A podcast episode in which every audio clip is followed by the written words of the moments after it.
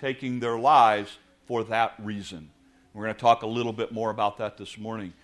So, Peter is writing to a group of Christians kind of scattered in the area and saying, Let me tell you something, guys. Hang in there. It's worth it. Don't give up.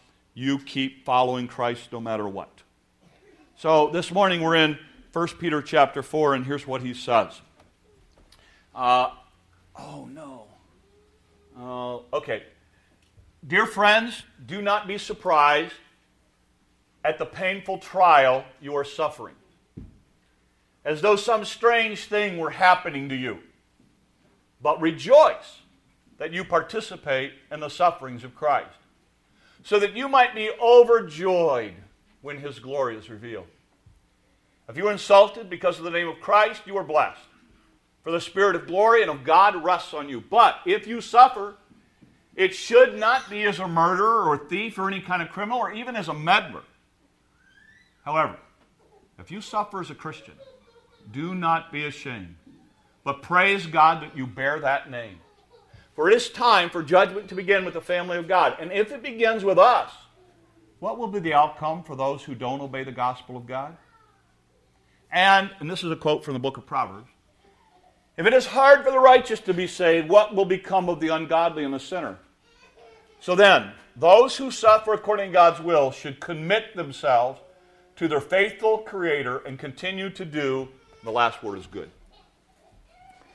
We're going to walk through it kind of verse by verse and, and try to see what God has for us in this passage, but there's a lot to learn. Notice what he says right off the bat.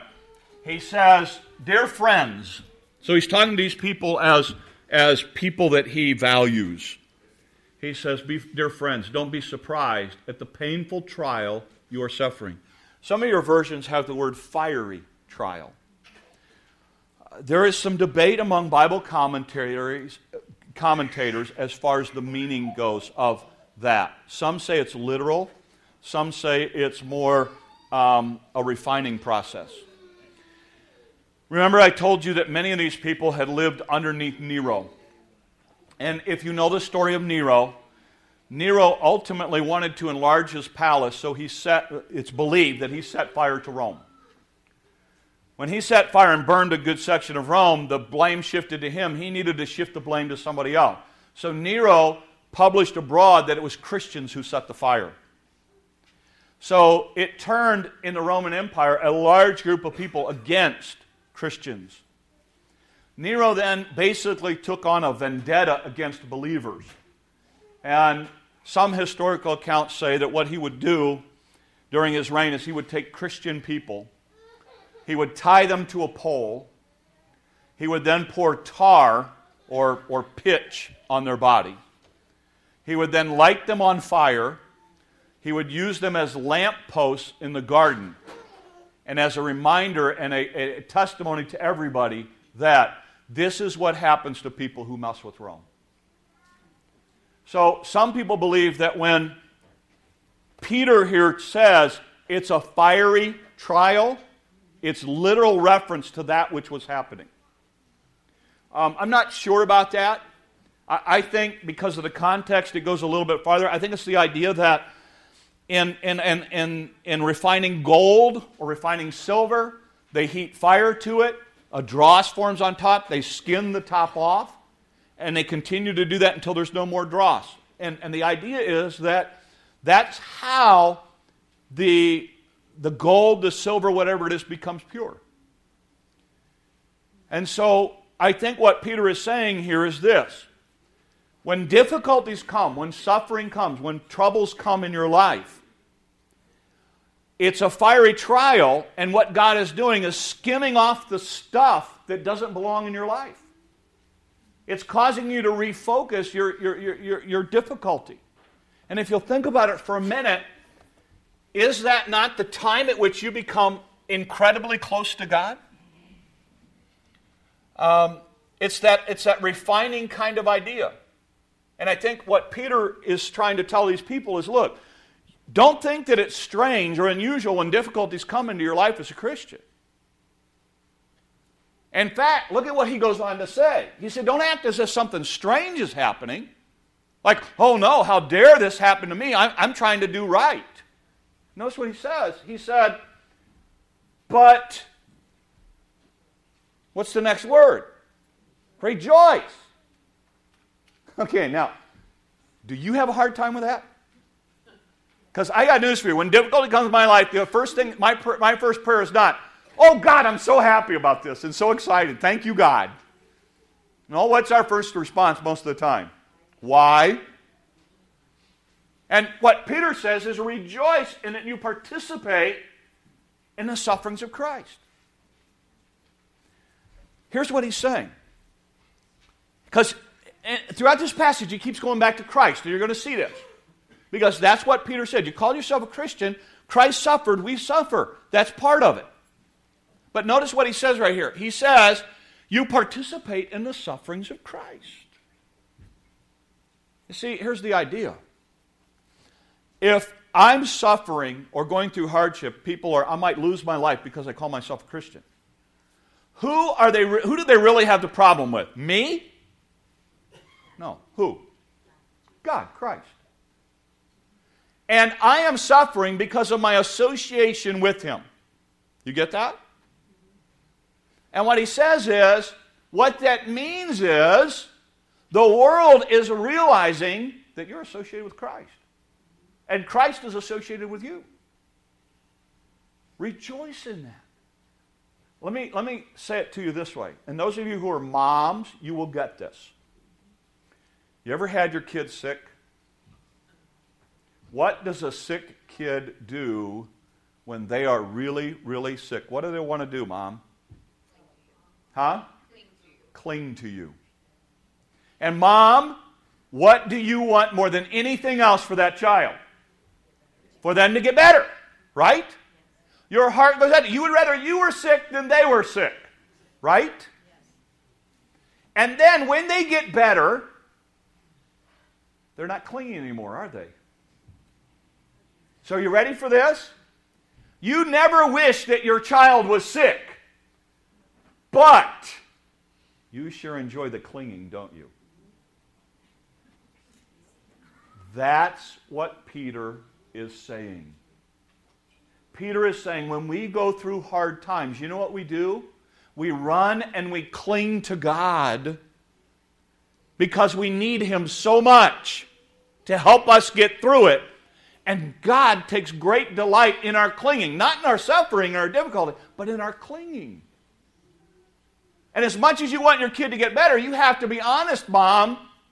You kind of like that clinging to you that cuddling.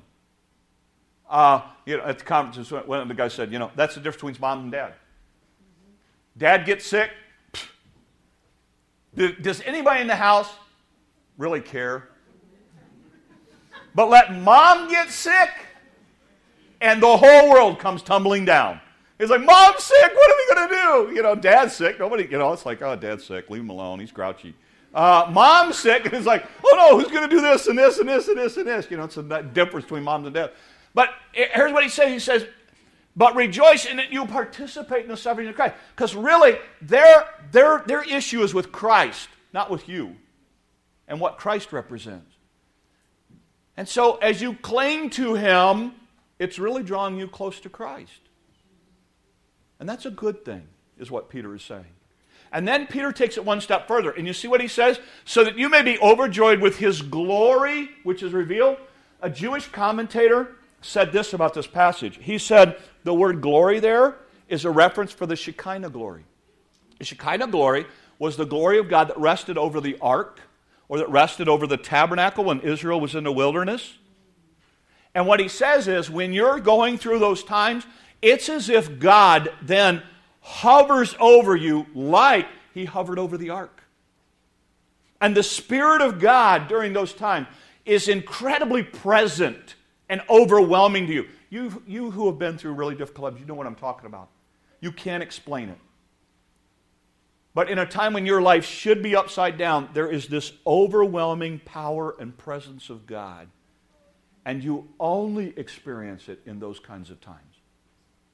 And Peter says, Look, during those times, you may be overjoyed when His glory is revealed. You couldn't do it within yourself, and you don't even know how to explain it to people afterwards. When they go, I don't understand how come you're so strong through this. It's like, it's not me.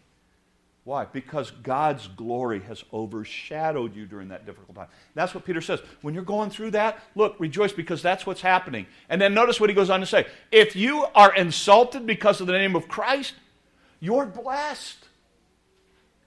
Because the Spirit of God and the glory of God rests on you. That's that Shekinah glory kind of idea. And then notice what he goes on to say. But if you suffer, it should not be as a murderer, a thief, or any kind of criminal, or even as a meddler. Now, it seems like it's odd that he throws that in there, but here's what he's saying. Some Christians, here's what was happening Rome was coming in, or, or an authority was coming in and wanting to take their stuff. And they were going, okay, you can take my stuff. And then they would go and they would steal stuff to replace their stuff. Or somebody would come in and threaten their life, and they would take their life to defend their life for their rights. Remember, Peter has spent a lot of time dealing about our rights and that the focus should be the glory of God. And what Peter says here is look, if they are persecuting you because you have asserted your rights and you've stolen stuff or you've murdered somebody, and it's interesting, he adds meddler in there. It's a gossip, it's a busybody. And you go, well, murderer and gossip, they're not the same. Yes, they are. You know why? You know what a gossip does? It steals and robs and destroys other people's reputations.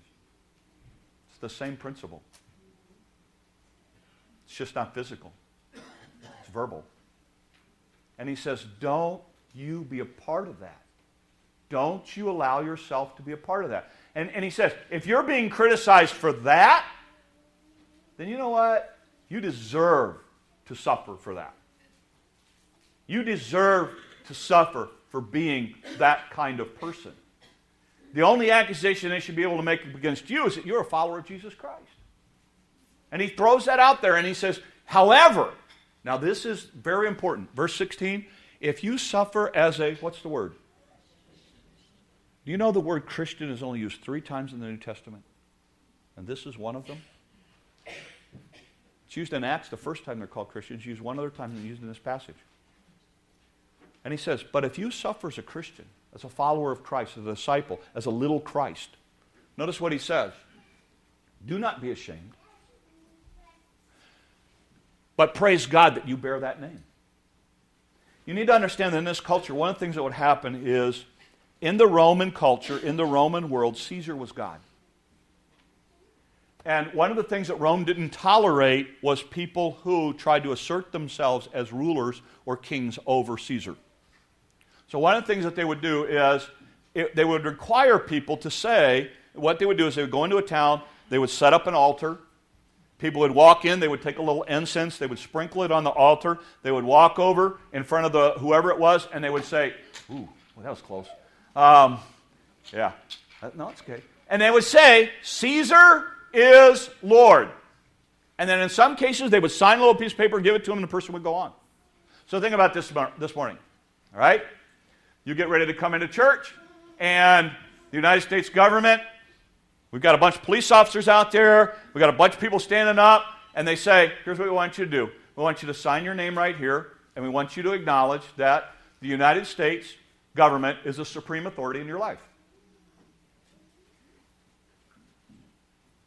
Now, what are you going to do?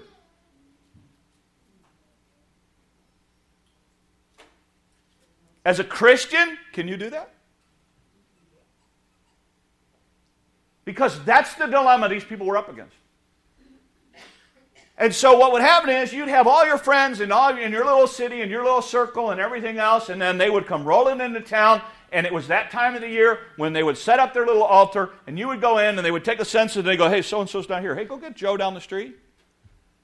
And Joe and his family would come marching out, and they say, hey, look, we noticed you didn't, uh, you didn't go through the little deal here, so your turn. And he says, not doing it. And your friends are going, look, it's no big deal, man. Nobody cares. Nobody, they're going to they're gonna leave tomorrow. It's going to be over. Sprinkle some stuff, say a bunch of words, and move on. It's no big deal. And they go, no, I'm not going to do it. Because I believe that Christ is Lord, Jesus is Lord, not Caesar. So at some points they would arrest them. Some points they would prosecute them. Some points they would take them to arena. At the very least, they would, they would make sure that the community knew they were a marked person. Many times it would cost them their business. People would stop doing business with them because if you did business with them, you were associated with them. So it started to cost them to call themselves a Christian. And Peter says, Look, when that happens, don't, don't hang your head in shame.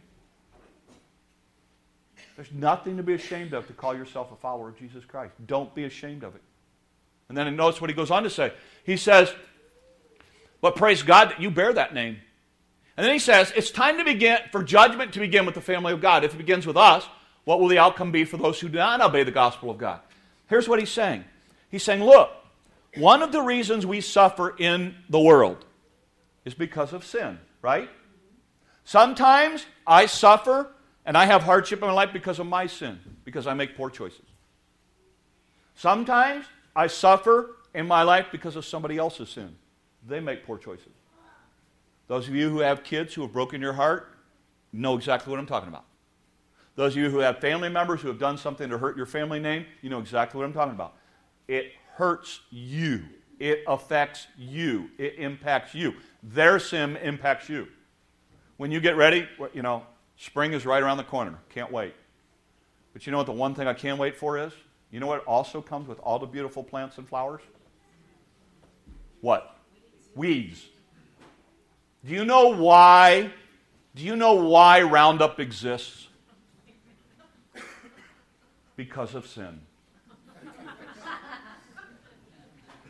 Do you know why you have to till the ground and it turns hard? Because of sin. So, next time you're in the garden working, you can be mad at Satan and sin because that's the only reason you're there that way. In the beginning, it was not like that. But sin marred this earth. And here's what he said because of that, even as a believer and a follower of Christ, I end up being impacted by God judging sin every day. When, when, when I sin as a follower, as a child of God, God has to deal with me, right? And here's what, here's what Peter argues. Now, listen to this, because this is, this is to think this thing through. If judgment, not punishment, but judgment, begins with the house, the family of God, if God has to judge sin in our lives and on this earth now, What kind of judgment will he give to those who reject him? But God's a loving God. Yes, but God is also a God of judgment. And here's Peter's argument. If God is judging sin in our lives now, if God is judging the earth now, if God judged sin and sent his own son to the cross to pay for our sin and die a horrible death, if God did that, what's He going to do to people who have turned their back on Him day after day? That's Peter's argument. And he says, Your suffering should be a reminder that God does not tolerate sin. And he will judge it here, now, and forever. And that's his argument. And notice what he says. And then he quotes from this. He said, And what will be the outcome of those who don't obey the gospel? It's hard for the righteous to be saved. What will become of the ungodly and sinner? If God, if, if we have difficulty and struggle and suffering in our life because of sin, what's going to happen to a person who has pushed God aside and sinned and said, I don't need God? What's his fate? And that's what Peter argues. He said, Look, I get you're going through a difficult time, but you're not going through anything compared to what those people are going to have to go through who have turned their back on him. And then he finishes it up this way. He says, So then, those who suffer according to God's will should, what's the next word? Commit. Very important word. You know why? What's the last thing Jesus said before they put him in the tomb? Into thy hands I commit or commend my spirit. Same word. Peter has come full circle now to say this. Again, he's just talked about God judging sin and the unsaved and the righteous as well. And notice what he says. He says, Listen, if you suffer according to God's will, commit yourself to a faithful God. In the same way that Jesus said, God, I'm coming to this earth to do your will, not my will. I will die on the cross. I will pay the price. Father, not my will, but your will be done. Father, at the end of his work, at the end of his finished work, he says, Father, into thy hands I commend, I commit my life. I have done what you have asked me to do. And Peter says, in the same way that Jesus did that, you need to commit your lives to finish the task God calls you to. And he's telling these people, and if that means you go to the lion's den, if that means that you go into the theater, if that means you're a human torch in Nero's garden, if that means that God takes you out and kills you for the cause of Christ, then you commit yourself to finish whatever God's called you to endure for his name. And you continue to do good. He says, he tells these people, don't stop following God with your whole heart, no matter how hard it gets. And he challenges these people to do that. He challenges them. He says, look, don't give up. Continue to do what you're doing. You, just because it's getting difficult does not mean God's against you. In fact, it means all the more God is for you and He's right there and His Spirit is hovering over you and He's, he's, he's got you like He does a little child who's sick close to Him. Don't quit. Don't give up. Finish that which God's doing. That's what He's saying. All right, three lessons and we're done. First lesson. First thing I would say is this look, don't allow your struggles to surprise you.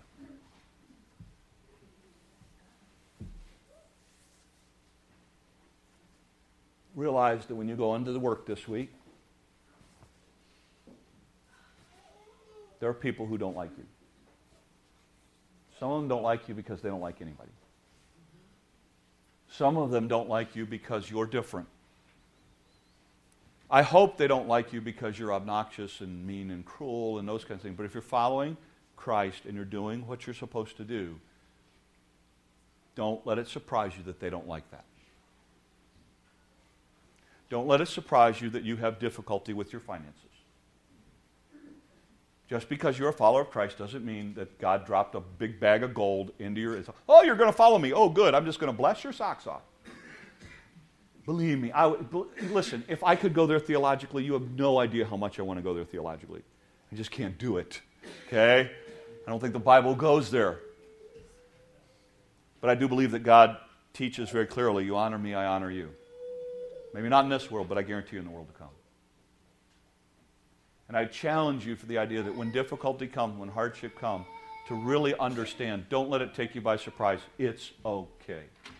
And just like that mom, that is when you can be closest to God and the Holy Spirit can hover and, and, and come over your life in a way that you cannot explain unless you've experienced it. Second thing, watch how you react.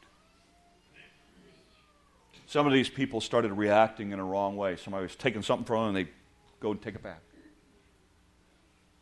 One writer said it this way He said, The only accusation that someone needs to be able to make against you in that kind of situation is they're a follower of Jesus Christ. Think about, think about the crucifixion story for a minute. Remember what happened in the garden? They came to take Jesus by night, and you remember what happens? Do you remember what, happens? What, what happens in the garden that's unusual? It's the last healing story, by the way, in the life of Christ. Yeah whips out a sword. They're not going to take my Jesus. And he starts swinging away. Now, he didn't hit his ear because he was aiming at his ear. He was aiming to take off his head, but he was really bad with the sword. He chopped off his ear. And what does Jesus do?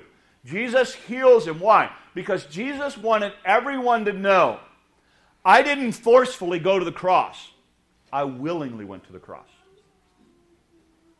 Violence is not going to mar what I am about ready to do.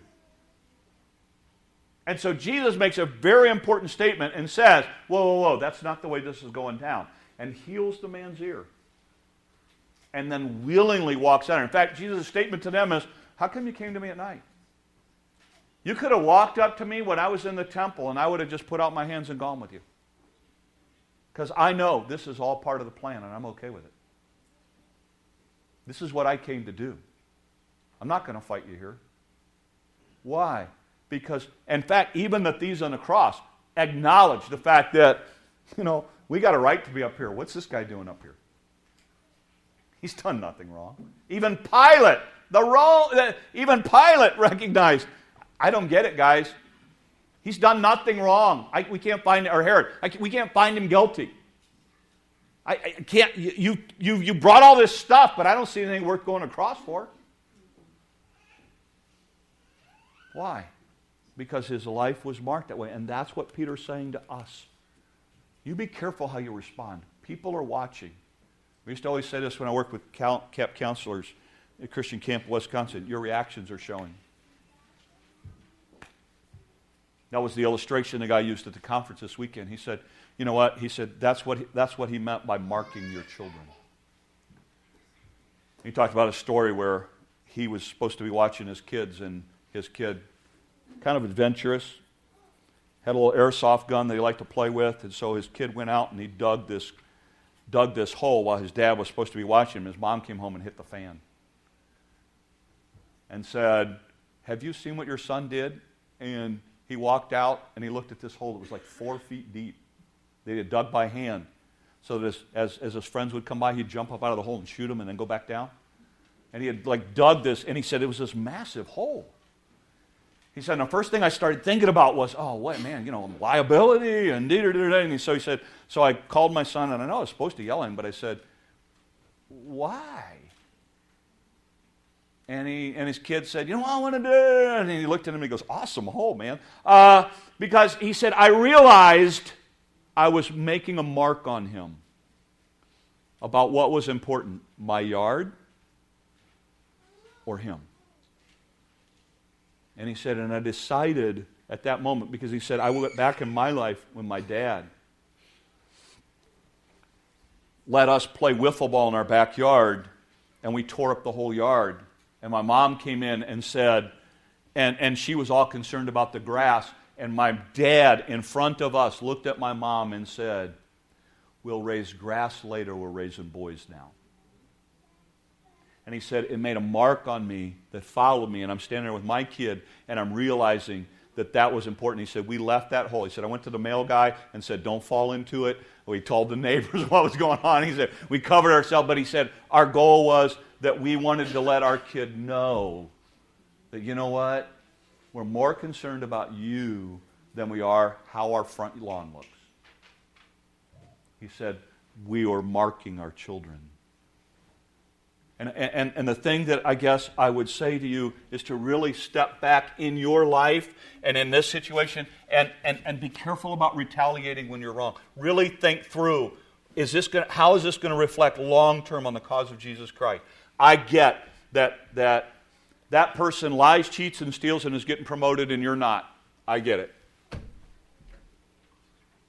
I get that they're telling the boss everything that they do and, and every, everything you do is wrong, and I get that, that it looks like in the end they're winning and you're losing.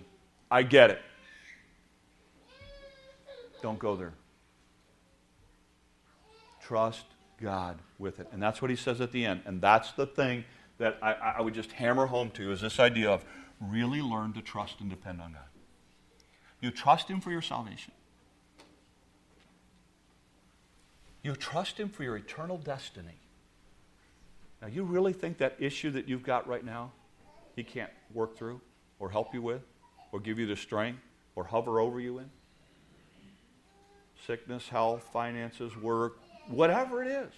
Really? You don't think He can help you there? As J.B. Phillips once said, Your God is way too small then. Because if you haven't read the Bible yet, we serve a really big God.